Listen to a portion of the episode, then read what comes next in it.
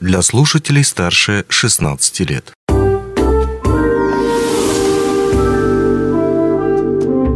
Гости дневного эфира. Привет, вы слушаете радио «Алмазный край», меня зовут Григорий Втодий. В эту субботу мы узнаем, кто тут настоящий покоритель тайги. По крайней мере, мы узнаем победителей в одноименных соревнованиях. Что это за соревнования такие, кто в них принят, примет участие и где они будут проходить. Об этом и не только мы сегодня расспросим нашу собеседницу, директора культурно-спортивного комплекса «Амрос» Матрину Скрябину. Матрина Вячеславовна, рад видеть вас в нашей студии. Приветствую. Добрый день. Ну вот по поводу покорителя тайги. Мы понимаем то, что ну, надо сразу сказать, то, что это такой правоприемник, нас наследник, э, полноправный обладатель эстафетной палочки от турслета. Поэтому тут не избежать определенных сравнений. Давайте начнем, наверное, с того, что изменится, вот в, какие отличия, собственно, от предыдущих вот этих вот поколений турслетов, э, переходящие уже к тур, непосредственно к покорителю тайги. Что там будет ждать его, эм, ну, скажем так, участников, его болельщиков, всех, кто туда приедет? Вы совершенно верно сказали, этот этап возник как преемник э, турслетов, но будет все совершенно по-другому. А, во-первых, э, значит, локация – это территория э, базы «Алмазная долина». То есть горнолыжка? Да, горнолыжка в простонародье. Во-вторых, а, значит, будут э, этапы проходить, все будет организовано, организовано так, чтобы мы э, за один день, то есть э, день заезда и выезда, это все и сама программа, все происходит в один день. Ну и у нас программа была гораздо шире, но погода, да, вот наша раз. чудесная погода, внесла а, определенные коррективы в тот формат, который мы предполагали изначально да, мы хотели объединить спортивную часть, а, объединить э, квест, объединить нашу историю и сделать это все вместе вплести, и чтобы э, команды, значит, проходили этапы, и это было достаточно по времени растянуто. А, буквально вчера состоялось совещание, мы подумали, как можно э, вот этот формат ужать. Мы же не знаем, да, у нас погода меняется каждый день. Вдруг в субботу будет проливной дождь, поэтому мы готовы к любому сценарию, mm-hmm. но мы принципиально поделили, э, значит, будет три больших локации. Первая локация, она чисто спортивная, это полоса препятствий. Полоса препятствий, состоящая из 9-10 этапов, э, значит, 6 человек. И там действительно э, на силу, на скорость, э, значит, на выносливость. И, значит, пробежав, команда ударяет в гонг. Это вот спортивная часть. Mm. А вторая локация у нас на меткость. Это стрельбище. Каждый попробует участник команды значит, э, себя в меткости, в стрельбе из лука. А третий этап – это у нас квест «История». У нас э, там будет расположена такая большая палатка. В ней участников команд будут э, встречать исторические персонажи, Лариса Попугаева и другие. И там каждой команде нужно будет пройти от 20-30 э, минут. Ну, тут как раз mm. зависит от того, насколько хорошо наши участники знают историю компании промышленности. Алроса, да, значит, как это все начиналось. Э, там именно, э, значит, в команде потребуются мозги. Mm. Вот. И некоторые задания действительно очень сложные, да, ну, хочу сказать, вот, например, а, нужно будет сложить криптекс, и из него, да, только, значит, когда они соберут там все правильно, они угу. получат следующее задание. Угу. То есть э, нету такого, что полная уверенность, что команда придет на этот исторический этап и там успешно э, все пройдет. Команда может и не пройти часть. Поэтому а, вот так вот э, команды mm. успеют и физически выложиться на трассе, потом, э, значит, попробовать себя в меткости, потом, э, значит, работа такая больше умственная. Ну, это все, конечно, интересно, весело в форме квеста. И для того, чтобы меньше времени затратить, да, мы построим такую логику, что часть команд уйдет у нас на э, спортивную трассу, а часть команд начнет с квеста. А победитель будет определяться уже по итогам, по времени окончательному какому-то или по каким-то баллам набранным?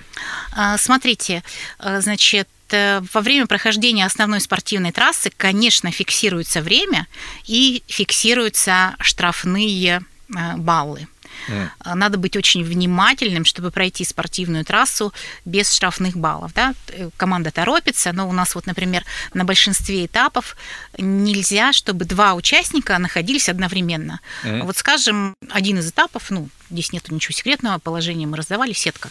Да? Mm. То есть пока, а, значит, подбегает команда к определенному этапу, и первый участник пошел проходить, э, значит, именно вот это вот препятствие.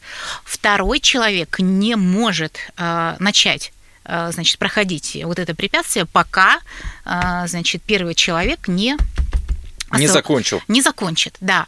И вот если это случается, у нас стоят на каждом этапе судьи, угу. которые фиксируют нарушения. И в результате э, в при прохождении трассы набираются, набираются, набираются вот эти вот штрафные минуты. И мы как раз делаем вот эти вот два этапа, которые стрельбище и исторический. Там э, команды э, получают очки, которые списывают как раз э, возможность, э, ну вот, вот эти вот набранные штрафные минуты. А, то есть как э, в биатлоне, грубо говоря. Там, если в биатлоне отправлять на штрафный круг, где он должен пробежать, то здесь, если не попал человек, то он получает те самые штрафные баллы. Да, ну то есть мы говорим о том, что трудно пройти трассу, ну, возможно, у нас будут э, те претенденты, mm которые, те команды, которые пройдут mm без штрафных баллов, тогда у них от основного времени, э, значит, видимо, будут mm отниматься вот эти вот минуты. Я сейчас пытаюсь понять, какой принцип состава команды. То есть получается, что нужны, во-первых, а, все должны быть подтянутые, как минимум способные пройти по спортивному этапу. Потом один, я так понимаю, человек, который должен быть меткий, отвечать за лук, и еще пару человек интеллектуально подкованных, в том числе и в, истории, и в знаниях э, истории алмазной промышленности. Да, в идеале это как в том анекдоте, все должны быть и умные, и красивые, да, то есть должны быть и достаточно спортивные, и э, тоже знать как бы историю. Тут, э, знаете, наверное, не угадаешь. Там некоторые этапы, где нужны легкие, например, mm. да, такие очень, а некоторые этапы наоборот, что, значит, э, нужно колесо э, в гору, например, поднять здесь, наверное, ну, нужна сила. Мы вот в эту субботу ходили, и я хочу сказать, ну, я без колеса поднималась. Мы проходили все этапы, размечали, значит, где у нас будет. Но еще у нас окончательно, конечно, а, в пятницу вся судейская бригада, а, значит, будет проходить лично на себе, а, значит, эти этапы, потому что, знаете, тут э, очень много зависит. У нас может быть участник двухметрового роста, да, а может быть э, участник там совершенно... Ну, метр пятьдесят. Да, небольшого роста. И вот так вот, чтобы не было каких-то преференций из-за там... У нас этапы построены э, так, что на каком-то, а, значит, этапе это преимущество, а на каком-то этапе это, наоборот, сложность. Поэтому здесь вот так вот подгадать, ну, невозможно, я думаю. Здесь будет все зависеть от, э, мало того, что спортивной подготовки, да, я же не зря mm-hmm. говорю, что часть меткости, да, mm-hmm. и часть квеста очень сильно влияет на общий результат, и общий результат, ну, в хорошем смысле непредсказуем. Здесь еще хочется спросить, а судьи кто? Это самый важный вопрос, который все время, э, значит, обсуждается. Мы долго думали и как раз приняли такое Соломоново решение. А, у нас главный судья Алексей Мальков, представитель спорткомитета муниципального образования Мирнинский район. То есть э, здесь у нас уверенность, что он не имеет никакого отношения ни к какой команде. Не будет никаких фаворитов да. у него. Э, значит, смотрите, во-вторых, угу. из-за того, что три этапа, угу. судьи будут заполнять на каждом этапе свои судьи, значит, свой протокол. Если бы это была одна единственная такая вот трасса, да, наверное, там при желании, если бы там mm-hmm. мы же все там, кто-то друзья, да, кто-то очень хорошо общается, mm-hmm. можно было бы каким-то образом, э, значит, влиять на результат, угу. то тут невозможно. То есть судьи на э, второй локации вообще не знают, не видят, как угу. Кто происходит. Как да, на, на основной трассе, на спортивной, да. Угу. На третьей локации тоже они абсолютно не в курсе. И все это, когда будет время подсчета, мы специально планируем так, что возможно, из-за того, что если бы трасса была одна, можно было бы очень быстро свести результаты. Тут нужно свести результаты по э, трем этапам, значит, но у нас в это время будет э, э, диско. Мы везем прямо очень конкретный комплект аппаратуры на Алмазную долину, очень мощный. Вот.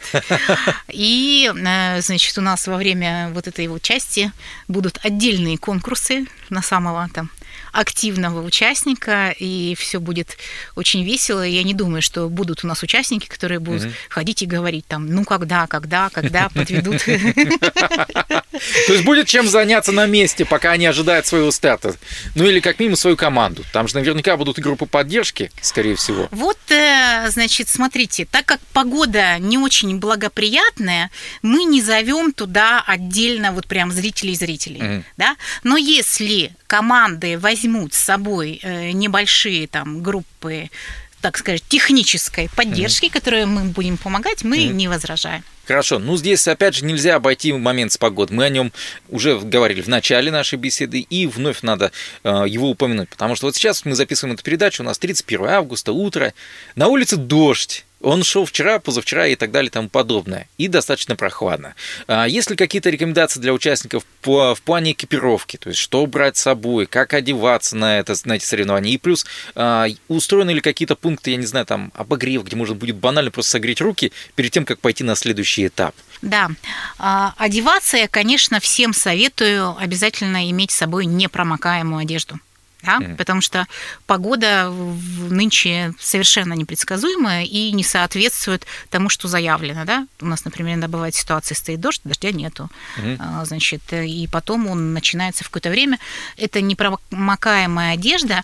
Во-вторых, э, значит, вот в большом доме, который, э, значит, где мы зимой выдаем инвентарь, у нас будет а, организовано, будут стоять термопоты, mm. с горячей водой. И любой желающий может зайти в любое время попить, э, значит, кофе, чай. Ну, то есть у нас будет такая вот чайная зона, просто теплую воду mm. в любой момент. А потом пойти согреться на диско. А, да, и, значит, питание команды сами, э, значит, все это организуют, потому что у нас все это действие, вот, например, если будут плохие там погодные условия, мы за 4 часа там предполагаем, там все уложится. Но может быть больше, потому что все зависит от количества команд. Вот я сегодня с утра разговаривала с корпоративным университетом. Значит, пока что на сегодняшний день э, мы точно знаем, что заявилось 7 команд. Семь команд заявилось. Да. Угу. Из каких регионов?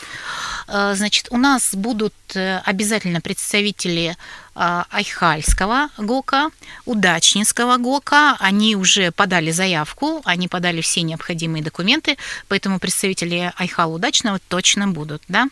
А, значит, и еще пять команд, я сейчас точно их не буду а, называть, потому что там могут быть смешанные команды. Да? Вы же знаете, что многие подразделения компании имеют свои подразделения, да, да значит, с Айхала и Удачного. Вот хочу точно сказать, что, например, я знаю, что молодые специалисты КСК тоже mm-hmm. хотят, э, значит, подать заявку до конца, вот еще не оформили. Сегодня будет ясно, подадут или не подадут. Это как раз будут наши работники э, с Айхальского и с Удачнинского отделения. Вот, потому что в Мирном в основном все будут заняты на трассе как судьи. Ну что ж, здесь хочется пожелать удачи организаторам, которые сейчас, насколько я понимаю, находятся частично уже на горнолыжной трассе. И вот в таких тяжелых условиях, дождь, холод, они обустраивают сейчас э, те самые полосы препятствий и те самые э, помещения для квестов, которые скоро будут радовать участников соревнования «Покоритель тайги». Напомню то, что именно об этих соревнованиях, которые стартуют уже в эту субботу, э, в начале сентября, Э, мы говорили с э, нашей собеседницей, директором культурно-спортивного комплекса «Амруса» Матреной Скрябиной. Матрена Вячеславовна, еще раз э, большое вам спасибо. Ну и я желаю вам и всем членам команды организаторов этого соревнования хорошей погоды. Да, в общем-то, всем нам хорошей погоды. Давно пора. Спасибо. Спасибо, Григорий. Онлайн-версию этой передачи вы можете послушать в наших подкастах, размещенных на платформах Яндекс.Музыка или Apple Podcast.